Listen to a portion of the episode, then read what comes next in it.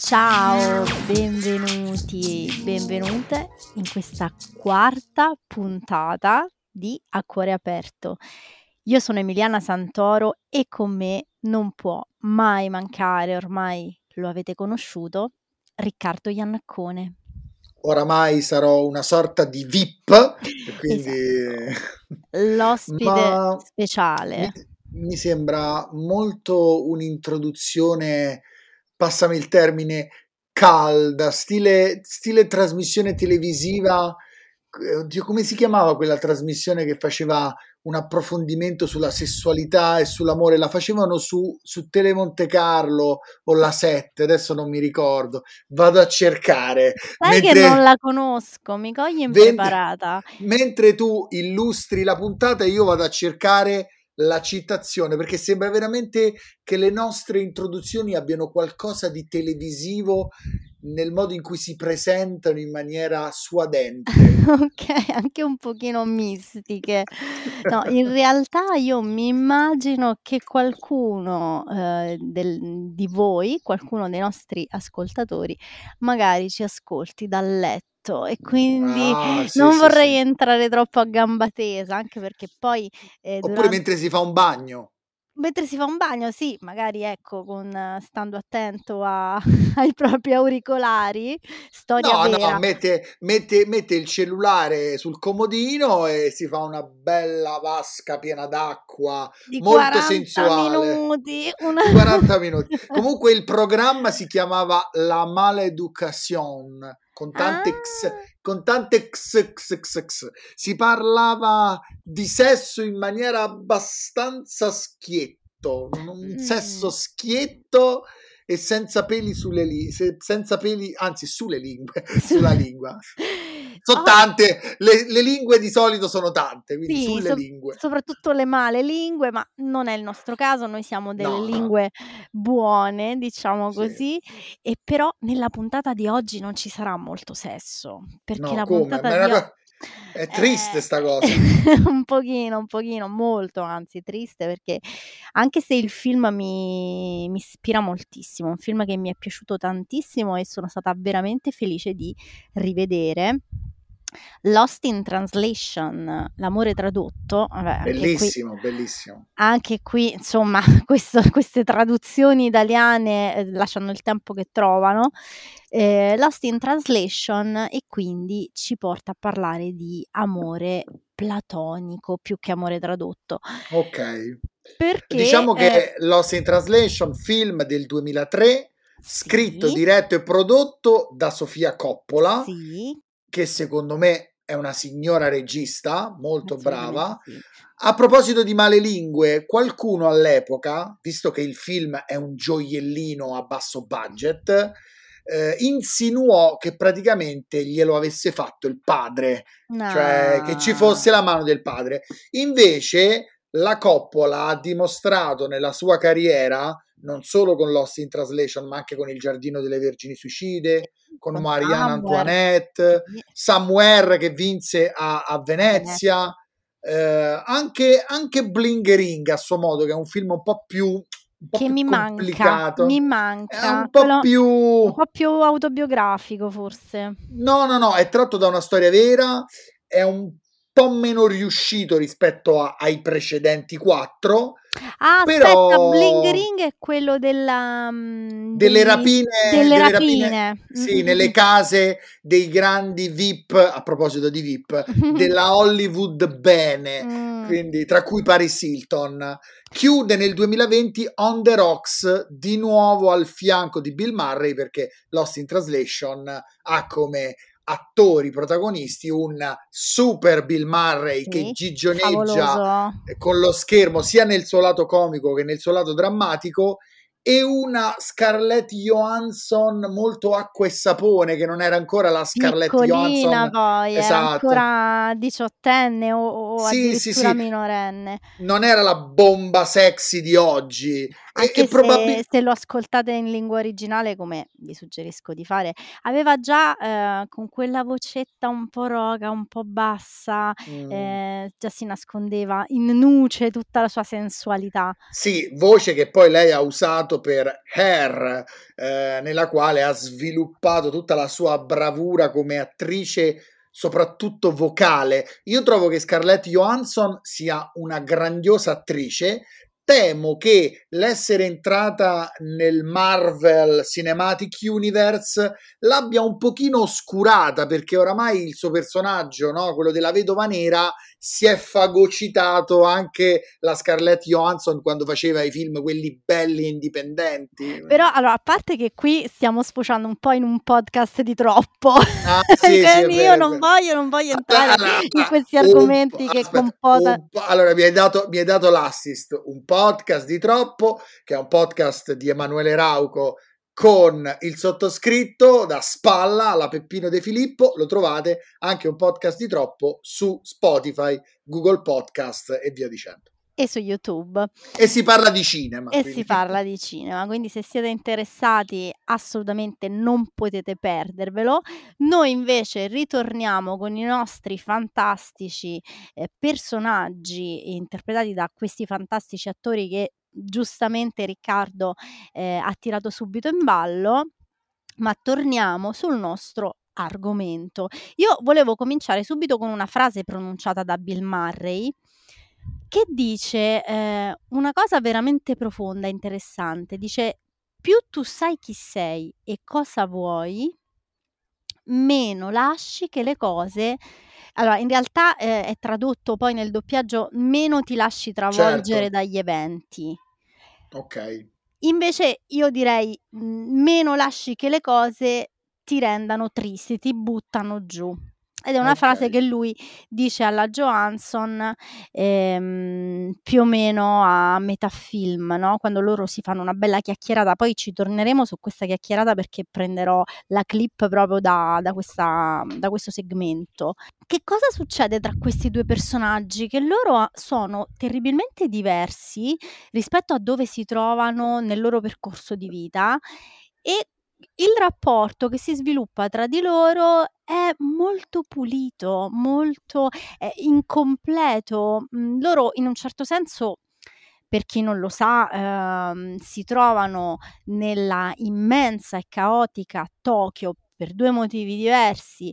Lei accompagna il marito fotografo e lui invece deve eh, girare uno spot perché è un attore un po' in decadenza. sì, sì, è un attore in declino. In declino e ehm, entrambi sono eh, estremamente spaesati e confusi da tutte queste chiacchiere, tutto questo rumore, poi insomma ci torneremo su, sul ruolo della città in questo film.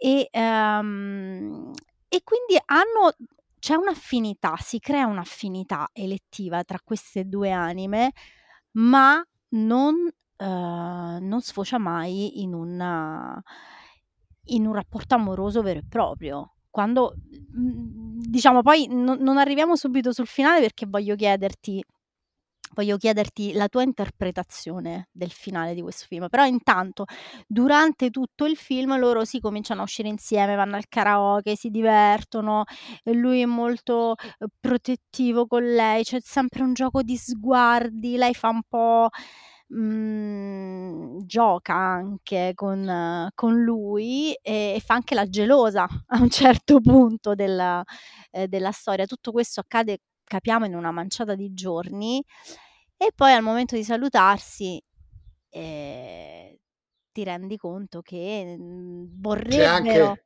c'è anche la famosa scena in cui lui le dice qualcosa Bravo. all'orecchio e non si sa e cosa le sa, dica. Non si sa, infatti questo è il finale. A questo punto ci ci arrivo subito a farti questa domanda. Ehm, tu che cosa le avresti detto?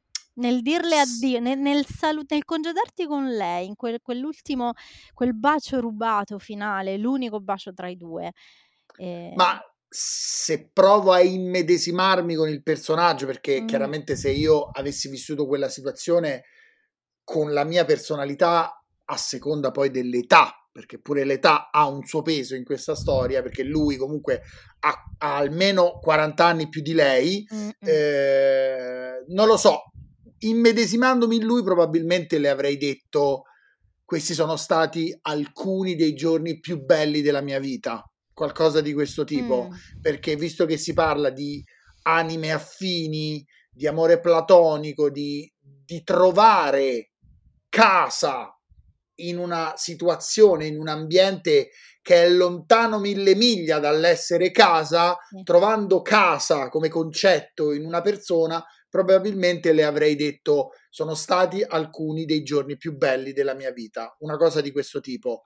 Probabilmente se avessi vissuto invece tutta la storia con la mia personalità, mh, mm, avrei cercato di trasformare quell'amore platonico in qualcosa di più concreto, ma non perché sono più bieco e materialista, semplicemente perché forse in tanti avrebbero cercato una svolta che nel film non c'è. Perché non c'è questa svolta nel Perché? film? Questa, eh, è questa, è la domanda da un milione di dollari. Sì. Secondo me non c'è la svolta nel film perché è vero che i personaggi possono seguire il corso di due ipotetiche anime che preferiscono l'amore platonico, eccetera, eccetera, eccetera. Però io credo che il film, come dicevo prima, essendo un gioiellino sotto tanti punti di vista, non voglia banalizzarsi. Quindi mm. questo vuol dire che se fossimo delle persone vere e quella fosse una situazione vera, probabilmente ci sarebbero maggiori percentuali di provare mm-hmm. a rendere fisico quel rapporto. Se il film l'avesse reso fisico, avrebbe levato dei sottotesti e avrebbe levato delle possibili interpretazioni mm-hmm. che invece vanno ad arricchire il film. per esempio, per esempio, a livello psicanalitico, visto che la psicanalisi abbraccia questo podcast, si potrebbe anche dire che lei è la figlia che lui ha sempre desiderato avere e lui è il padre che lei ha sempre desiderato avere. Quindi se il mm. film avesse preso solamente la strada del rapporto sentimentale, perché se c'è il sesso di quello si tratta, si sarebbe preclusa delle la, la, pellicola si sarebbe preclusa delle porte che magari sono delle porte più piccole rispetto ad altre, ma che però lasciano aperti degli interrogativi molto più ampi. Sì, sì, molto interessante quello che dici, quindi questo, questo complesso di Elettra potremmo dire nel caso di, di lei, e io però su una cosa devo, devo riflettere, il bacio c'è, il bacio finale c'è ed è non è così passionale come potrebbe essere, eh, però è come se mh, mm, non si potesse fare a meno. Sento il vento. Secondo me il, vento, vento secondo, me, secondo me il vento non è d'accordo con te. Semplicemente, quindi a questo punto siamo due a uno. Riccardo e il vento contro Emiliana. Ti dico la, ti dico la mia. Sì. Eh, sì, il bacio c'è, però è un bacio casto, è un mm. bacio che abbraccia un sentimento forse anche più profondo dell'amore, perché lo possiamo dire, mm. lo diciamo, diciamo, l'amicizia, l'amicizia è un sentimento molto più complicato e molto più profondo dell'amore, perché l'amore, per quanto sia fondamentale e unico all'interno della razza umana, è un sentimento che che viene aiutato dal sesso, che mm. viene coltivato, che viene sostenuto dal sesso. Invece nell'amicizia il sesso non c'è. Quindi l'amicizia è ancora più dura e pura del sesso e dell'amore. Di conseguenza, quello è un bacio, secondo me, che è vero che affonda anche le proprie radici nell'amore, ma è un bacio con delle riverberazioni molto, molto complesse, secondo mm, me. Beh, l'avevi detto che eri esperto di amore platonico, eh? Devo dire che in questa puntata stai dando proprio stai tirando fuori delle chicche incredibili. Eh, ma a questo punto, a parte dobbiamo salutare la nostra amica Chiara Picella Chiara, Chiara Picella. ormai Chiara è un Picella. Salutiamola, è il nostro Salutiamo must. nostra Chiara Picella e a questo punto, ehm, arriva il momento racconto personale. La tua storia platonica più clamorosa che tu abbia vissuto. Troppe? Troppe, ne ho avute troppe, soprattutto nella fase liceale. Credo di averne avute un paio proprio clamorose, eh, che poi l'amore platonico, se mi permetti, si avvicina anche un po' alla friendzone, Sì. perché se non riesci a concretizzarlo, eh, uno dei due eh, ti mette in friendzone. Quindi è un amore che dall'aulico può sfociare anche alla disperazione più profonda. Io ne ho avuti un paio al liceo molto più giocosi, passami il termine, e ne ho avuti un paio, diciamo, post fase universitaria e sono stati un pochino più complicati, un pochino più eh, articolati e arzigogolati. L'amore platonico è qualcosa di meraviglioso, è come leggere un libro di poesie, è come se, come se ti perdessi nei testi di un filosofo, è, è mm, la perfezione che ricerchi in un film o, o in una canzone, è qualcosa che ti entra dentro e ti fa sentire il più completo possibile Sì. senza avere niente tra le mani, che è un ossimoro Ah, pensavo termini. pensavo che è uno schifo. No, no, è un ossimoro, Sì. semplicemente perché l'amore platonico è tutto ed niente. essenzialmente niente. Sì. Quindi o riesci ad accettarlo nella sua completezza oppure è evidente che partirà bene e finirà male. Eh, sì, sì, sì. Io devo dire non ho non mi è mai capitato. Non mi è mai capitato di vivere, mhmm, una cosa simile, ehm, a quella del film, forse perché io sono, ehm, molto impulsiva e quindi è difficile che io mi trattenga come, ehm, Scarlett un po' si trattiene, no, Sì, mhmm però ti posso dire una cosa, l'amore platonico è complicato proprio perché ci deve essere uno dei due che pur avendo attrazione, perché poi è questa la grande differenza dalla friendzone. Nella friendzone, se escludiamo il concetto di scopo amicizia, Sì. nella friendzone c'è un problema essenziale, uno è preso E e l'altro l'altro no. no, Certo. ok? Invece nell'amore platonico sono entrambi presi, ma c'è uno dei due che mette una sorta di paletto e non perché non voglia avere il rapporto, semplicemente perché o ha paura di averlo o ritiene che quel cristallizzare l'amore sia ancora più bello e poetico. In Lost in Translation io credo che questo paletto lo metta Bill Murray Sì. e non, e non perché Scarlett Johansson non abbia la forza per ottenere quello che vuole. È come se Scarlett Johansson, il personaggio di Scarlett, Sì. eh, di Scarlett Johansson, avesse Charlo rispetto. Charlotte. Charlotte, eh, è come se Charlotte avesse rispetto della scelta e, e decidesse di non fare un passo in avanti. È evidente che forse lui faccia appunto questa scelta per una questione anagrafica e per una questione legata anche al fatto che lei magari può iniziare una nuova vita cancellando tutto e ripartendo da zero. Lui Non se la mm, sente. mm, anche perché se non ricordo male ha un figlio Sì, più più ehm, d'uno. eh, più di uno quindi insomma per lui la situazione è un pochino più diciamo sì, sì. Poi del poi la sua situazione difficile la sua situazione viene fuori nella clip che ascolteremo dopo. Però posso dire una cosa su mhmm, ehm, su questo questa cosa che hai detto del ecco, uno dei 2 mette il paletto e l'altro non se la sente. Posso dire che io trovo un po' di imbarazzo in certe situazioni, ehm, come quegli sguardi un po' in cioè, mhmm, bacini ai lati della bocca, ehm, quel saluto: "Ti bacio o non ti bacio, mi avvicino o non mi avvicino", uhm, mi metterebbe un po' di ansia una perché situazione del tu genere. perché tu baceresti Eh, Emiliana lo so. parliamoci chiaro tu a Bill Murray avresti affondato la lingua, è inutile che ci giriamo intorno. Vabbè, mi conosci, non, non posso ah, alla, alla, terza chia- alla, terza chiacchierata gli avresti detto, senti, a me mi prendi un botto, esatto. quindi che facciamo? È inutile e che mi i piedini, cioè... Esatto. e, avresti, e avresti, avresti messo in difficoltà Bill Murray. Io invece, a questo punto, attenzione perché io ho aperto una, una strada pericolosa e quindi devo raccontare un altro aneddoto personale, ma tu lo sai bene, non ho problemi, visto che parlavamo di lingue, non ho problemi a togliere i miei peli lingua. sì. e, ehm, perché io ho avuto l'amore platonico e oggi invece non lo avrei come te?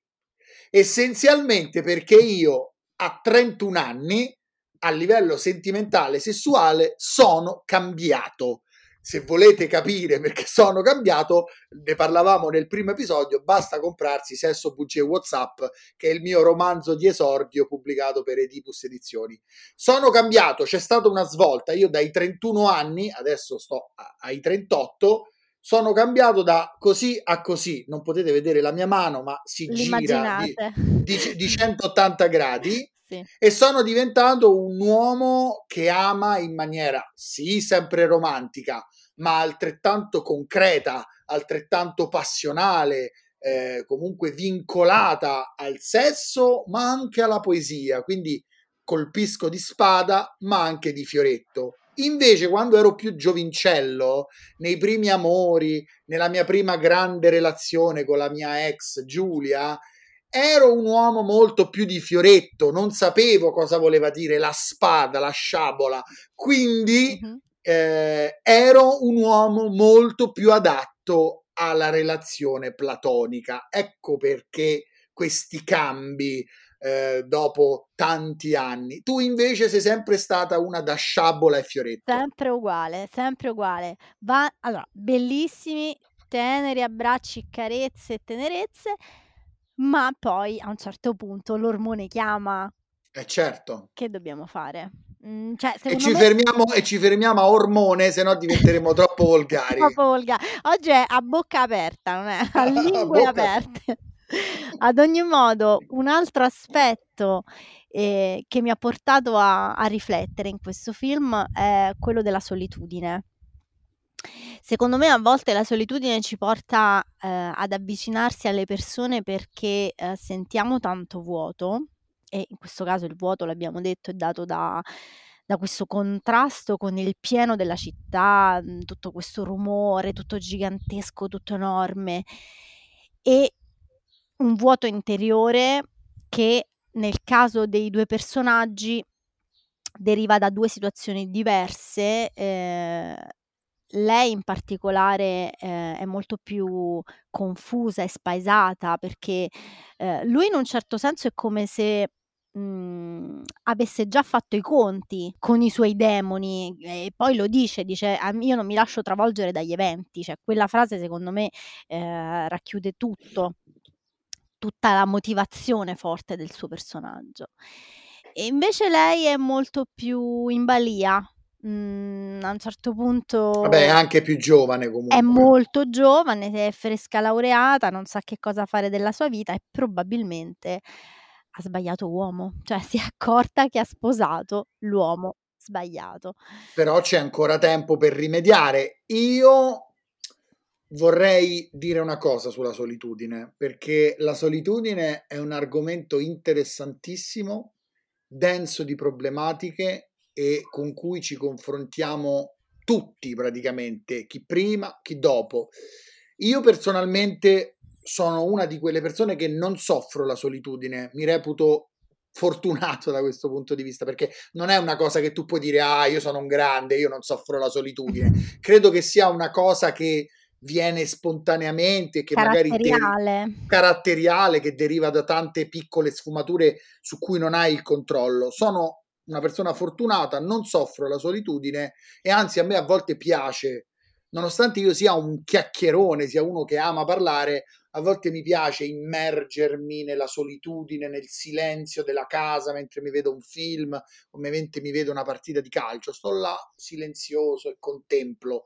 Invece molte persone soffrono di solitudine eh, e, e, e ne patiscono proprio le pene. Qual è il problema secondo me? E qui ci riallacciamo alla puntata e all'Host in Translation penso che non ci sia niente di più sbagliato che innamorarsi e iniziare una relazione a causa della solitudine. Già. Io, dopo che ho terminato un mio grandissimo amore eh, ed ero letteralmente a livello sentimentale in lutto, sono stato un anno, un anno da solo, senza baci, senza abbracci, senza niente, un anno a riflettere su me stesso, sui miei errori, su cosa avevo fatto di giusto e cosa avevo fatto di sbagliato, su chi volessi essere, sì. perché mi sembra che l'avevamo detto nella seconda puntata, se non sai chi sei, sì. non puoi amare qualcun altro, non puoi arrenderti nelle braccia di qualcun altro e oh mio Dio, se mi lascia sono perduto. È sbagliato, anzi la, la solitudine per certi versi può darti dei consigli, ti può portare un po' di saggezza. Quindi è bravo qui il personaggio di Bill Murray perché loro sono essenzialmente due persone solitarie in una città così strabordante come Tokyo e quindi se proprio dovessero iniziare una relazione dovrebbe avvenire secondo me con maggiore calma, con maggiore riflessione. Magari lui all'orecchio le ha detto voglio rivederti tra qualche mese, mm. eh, non ci vuole fretta, un mio caro amico, eh, Fabrizio, con cui ho fatto radio per tanti anni, una volta disse a una nostra amica comune, dopo che lei si era lasciata con un tizio, rifletti, prendi tempo, non passare da uno all'altro solo perché devi riempire quel vuoto. Lei non ascoltò il, il, il consiglio e si lasciò pure con quest'altro qualche settimana dopo. Ci vuole tempo e, e, credo che da questo punto di vista i due personaggi di Lost in Translation questo tempo se lo diano, lo, lo, lo cullano, lo accarezzano e da questo punto di vista ecco, si può dire che è un insegnamento quello trasmesso da Sofia Coppola con il suo film. Ci vuole tempo. Tra l'altro, mhmm, Sofia Coppola dice in un'intervista che lei si era ispirata, non so se lo sapevi questo, al rapporto tra, ehm, Lauren Bacall e Humphrey Bogart. Fantastico, No, che però convogliò in un matrimonio, mhmm, Eh, quindi eh, quindi magari si riprendono loro due, chi lo sa? Chi lo sa, chi lo sa. Io un'altra cosa che ho pensato è che, ehm, Sofia potrebbe aver incontrato nella sua vita un uomo come un uomo più grande, ehm, Certo come, come Bill Murray, come Bob, mi sembra, Robert. E um, a questo punto. Ma scusa, sai qual è la cosa bella? Eh, poi non so, volevi lanciare sì. l'audio? Sì. Eh, la cosa bella di questi film è il finale aperto. Io amo il finale aperto, come anche amo i finali aperti non solo al cinema, ma anche nella letteratura, nei romanzi, perché credo che diano la possibilità al lettore o allo spettatore di allungare l'opera d'arte, di trovare un proprio percorso no? ragionato di fantasia, addirittura in un romanzo, in un romanzo Stephen King scrive nell'ultima pagina oh, io mi fermo qua, continua tu. Ti giuro, ti giuro, in un, in un, romanzo, non dirò quale, sì. però c'è proprio l'ultima riga di Stephen King che dice, guarda, per me finisce qua. Mi piacerebbe che tu trovi il tuo finale. E in, un, e in un certo qual modo Lost in Translation questo fa, perché non facendoti ascoltare eh, la frase conclusiva, non completando questo, no, questo cerchio, lascia aperte delle strade future eh, che solo noi possiamo immaginare, solo noi possiamo costruire. Tra l'altro, mentre mettiamo il file audio, mi vado a cercare cosa le avrebbe detto all'orecchio, perché ci sono varie sì, tesi. Ci sono, ci sono anche la stessa coppola, sì, sì. Vai, intanto la clip e dopo ne parliamo. Prima ci divertivamo sempre. Lidia veniva con me sul set e ridevamo di tutto, allegri. Ora non vuole lasciare i bambini e non ha bisogno della mia presenza. I bambini mi mancano, ma stanno bene. Diventa tutto molto più complicato quando arrivano i figli. Sì, spaventa. Il giorno più terrificante della tua vita è quando ti nasce il primo. Già, e nessuno te l'ha mai detto. La tua vita, così come la conosci, se ne va. Non c'è ritorno. Ma poi imparano a camminare, imparano a parlare. E vuoi stare con loro. Alla fine diventano le creature più incantevoli mai conosciute in vita tua. Ok, torniamo. Questo argomento della vita dopo i figli, della vita di coppia dopo i figli è un po' un leitmotiv di queste puntate di A Cuore Aperto perché non si sa com'è, eh, è una cosa che, che ritorna e ritorna e ritorna, forse è un mio pallino perché avendo avuto due bambini, eh, di cui una piccolissima, e mi sento un po' chiamata in causa quando sento eh, queste frasi, eh, sembra un po' una frase ad effetto, però effettivamente rappresenta la realtà. Quando arriva un bambino in una coppia, la tua vita precedente, la vita come te la ricordavi prima, non esiste più. Assolutamente. Nelle scorse puntate abbiamo sempre parlato dell'arrivo dei, fi- dei figli come eh, di qualcosa di meraviglioso da... Mm, aspetta che taglio i, i gabbiani. No, i gabbiani li voglio, sono troppo belli. Dicevamo, abbiamo sempre parlato di quanto è meraviglioso, e però mh, bisogna, a onor del vero bisogna dirlo. La coppia eh, riceve un grande scossone dall'arrivo dei figli e um, succede questo, che uno dei due, in questo caso eh, Bill Murray, si sente... Eh, si sente messo da parte. Questo è un po' quello che ti dicevo l'altra volta, no? Ma guarda, io credo sia anche un problema legato al lavoro di Bill Murray. Io mm-hmm. da poco ho scritto un romanzo a cui tengo particolarmente perché è nato tantissimi anni fa in un workshop di scrittura con Francesco Piccolo sì. e, e in questo libro io parlo della vecchiaia e di come un quarantenne cominci a sentire il peso della vecchiaia che si avvicina in relazione anche al suo lavoro e il personaggio di questo romanzo fa appunto l'attore, il, mm. l'attore in, che è decaduto, no? l'attore in declino. Paradossalmente ho scritto questo libro diversi anni prima, eh, diversi anni prima rispetto all'uscita di Bojack Horseman, che è una serie tv bellissima animata con un cavallo appunto che è antropomorfizzato, che mm. è un attore in declino e, e, e rileggendolo poi anni dopo mi sono reso conto che la mia idea era stata paradossalmente ripresa da Bojack Horseman in una forma molto più originale e molto più bella, perché quello è veramente un capolavoro eh, come serie tv.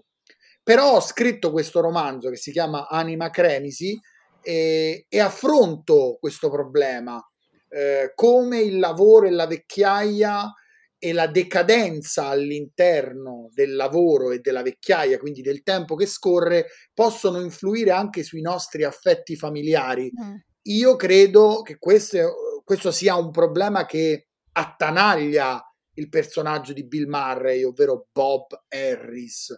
Quindi credo che abbia una valenza. Essere un attore eh, per di più in declino non credo sia un peso facile da gestire perché si passa veramente dalle stelle alle stalle e tutto quello che avevi di punto in bianco non ce l'hai più, i soldi non sono più gli stessi, non vieni più guardato allo stesso modo, ti senti morire per certi versi e credo che sia una caduta ancora più ripida rispetto ad, un, ad una persona normale. Sì. Quindi, come accade al mio personaggio in Anima Cremisi, che si chiama Matteo, credo che accada in Bob in, in, Lost in Translation e quindi questa cosa ha una valenza.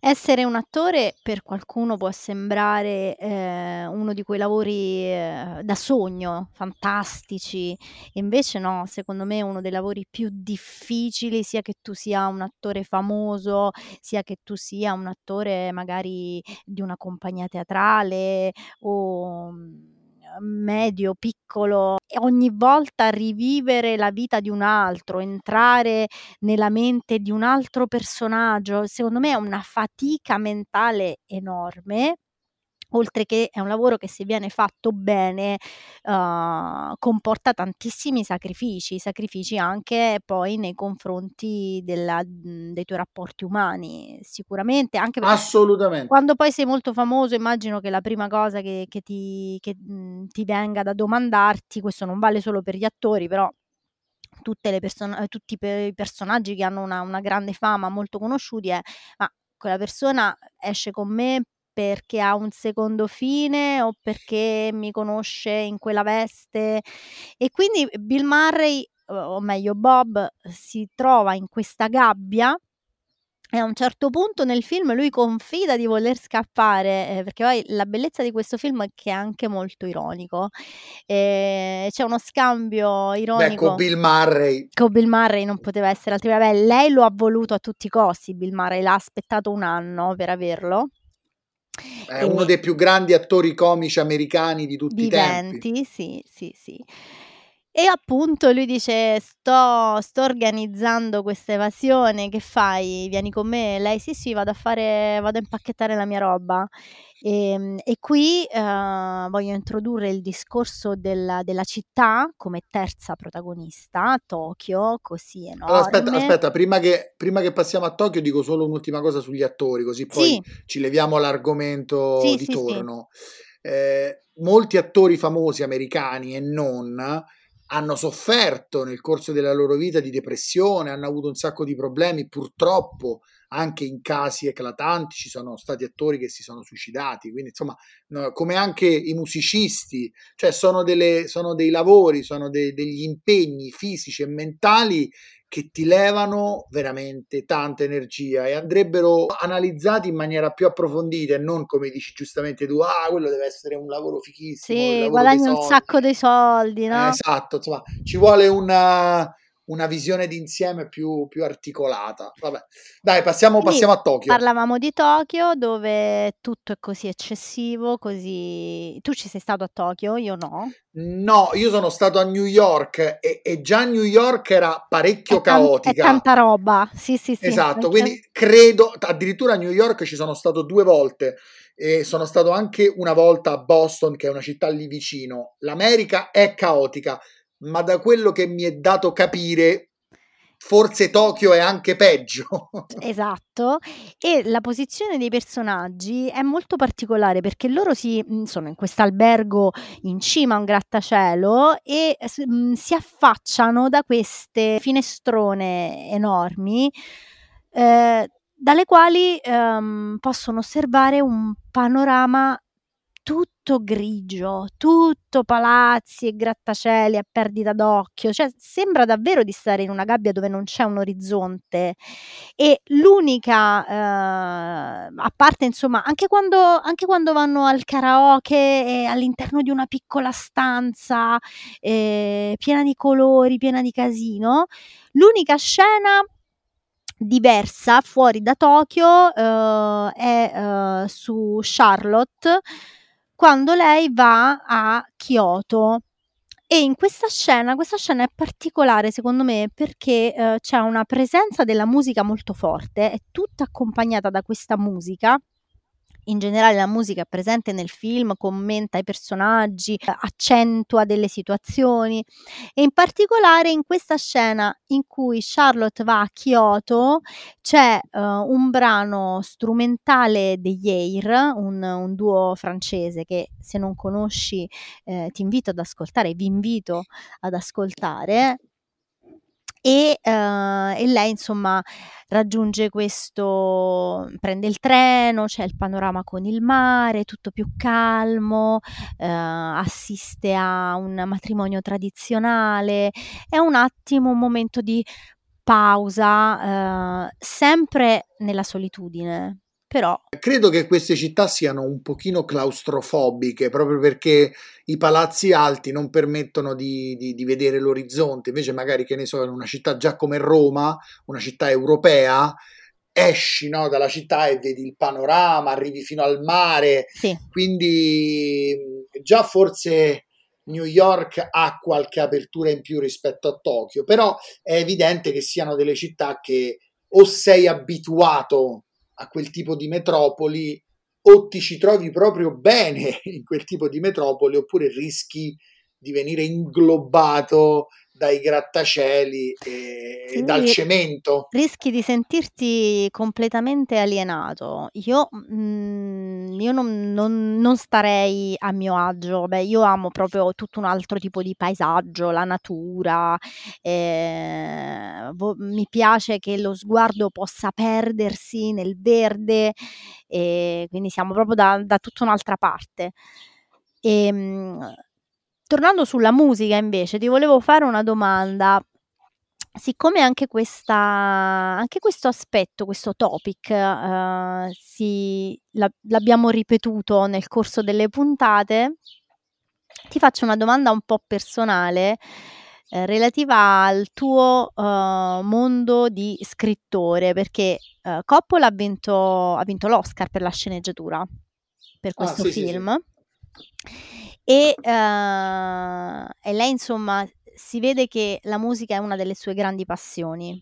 Tra Mh. l'altro, ehm, Oscar come miglior sceneggiatura originale Originale, e originale. anche 3 Golden Globe, Sì. miglior film commedia o musical, miglior attore in un film commedia o musical, Bill Murray, Sì. miglior sceneggiatura per Sofia Per Sofia Coppola. Quindi Coppola. e anche 3 e anche 3 BAFTA 3 BAFTA. Sì, sì, sì, no, 1 que a Bill questo film 1 a Scarlett Johansson e 1 a Sarah Fleck, che è la montatrice.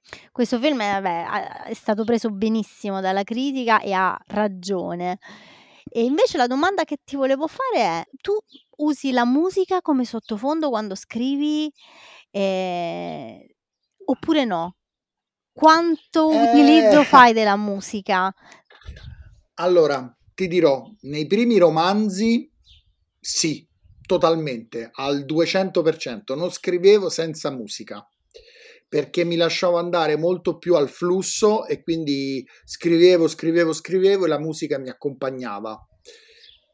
Ultimamente la situazione è un pochino cambiata perché, come tu ben sai, oramai non sono solo uno scrittore, ma sono anche un editor. Sì. Quindi capita molto spesso che mentre scrivo i miei testi, i miei romanzi, li edito contemporaneamente per una questione di deformazione professionale, quindi ogni tot paragrafi io mi fermo, rileggo, cerco di capire se ho scritto qualcosa che mi piace e quindi li correggo anche strada facendo e automaticamente un conto quando scrivi lasciandoti andare, no? E quindi la musica ti trascina con sé.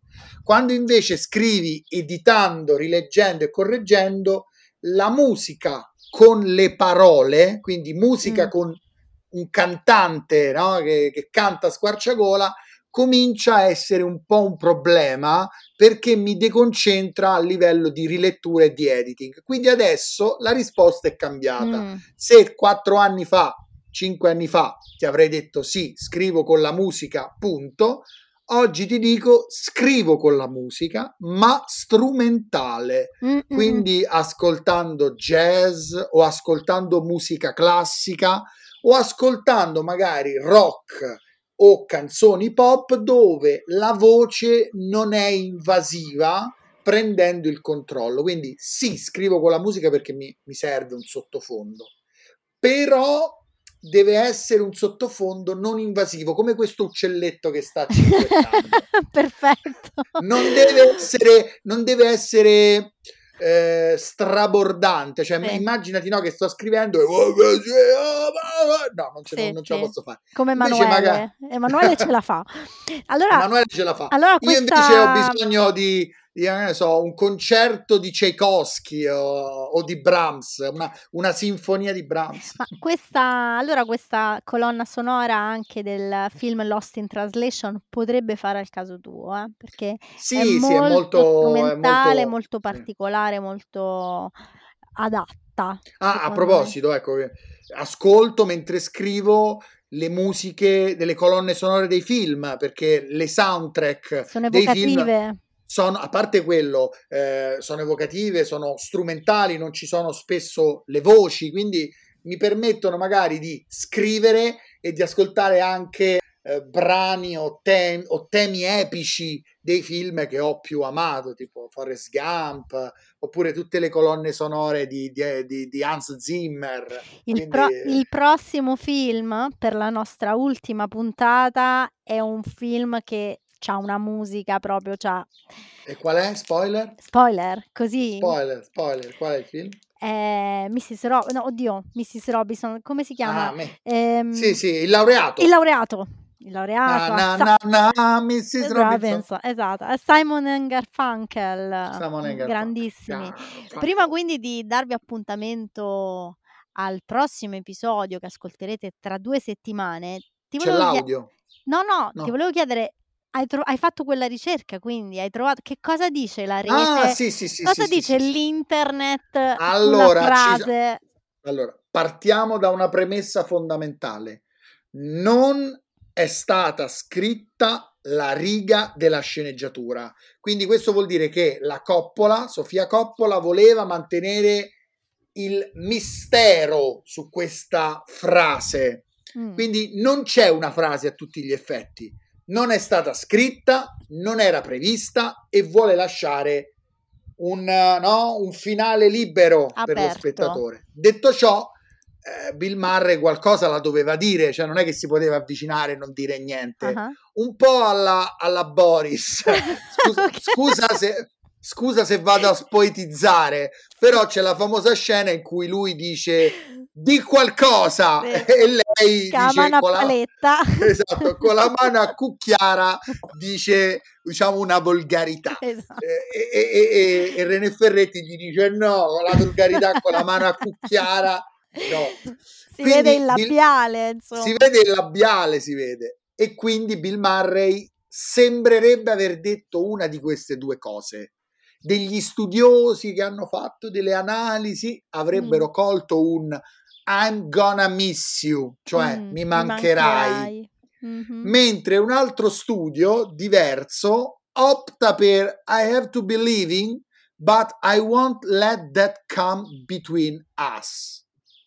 Cioè, devo, devo andarmene, ma devo voglio... andarmene, ma non voglio che. Forse è una frase di Fatta. stampo filosofica, esatto. Poi oh, non, non mi ci metto niente. convincono, non mi convince nessuna delle due. Nessuna delle due. No, La no, traduzione. Perché lei è troppo contenta. Secondo me era invece una frase. Scusa, eh, la traduzione le- letterale, testuale di I have to be leaving, but I won't let that come between us. È devo andarmene, Sì. ma non lascerò che questo si frapponga tra noi.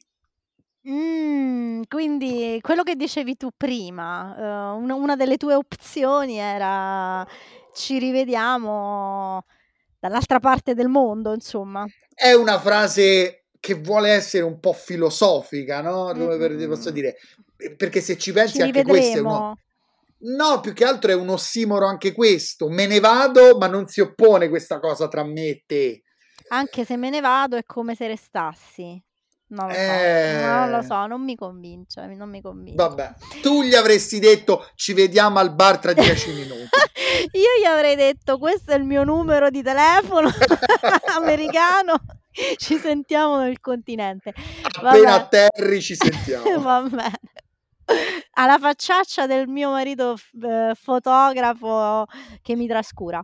Vabbè, detto questo, io vi saluto, vi do Ah, appuntamen eh, eh, io pensavo ci fosse un altro Ah, audio. no, no, no, no, no, no, no, Ok, oggi abbiamo un audio solo oggi. Mamma Sei mia. rimasto deluso? Questi sono dei colpi di scena, il mio cuore non regge, capisci?